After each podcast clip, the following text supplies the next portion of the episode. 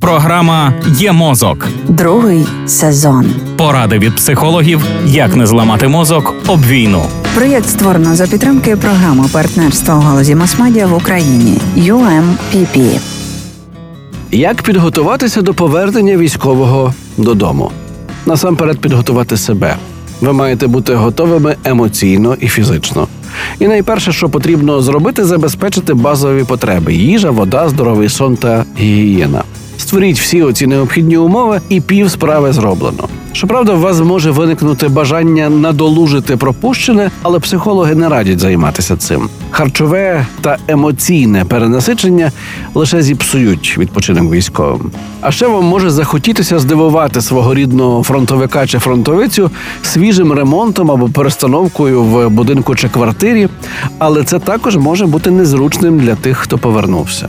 Тож перед такими діями краще порадьтеся з ними. А ще не змінюйте також і ваші ритуали, які були до війни. Це допоможе швидше адаптуватися, відчути себе вдома, в затишку і безпеці.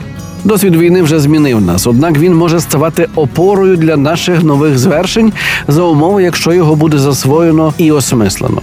З огляду на це психологи виокремлюють на противагу посттравматичному стресовому розладу, про який ми вже неодноразово говорили, поняття посттравматичного зростання як здатності особистості спиратися на пережитий досвід для позитивних змін, розвитку в складних для себе умовах і нових сферах. Може змінюватися погляд на себе, на стосунки з навколишніми, на сенси людини.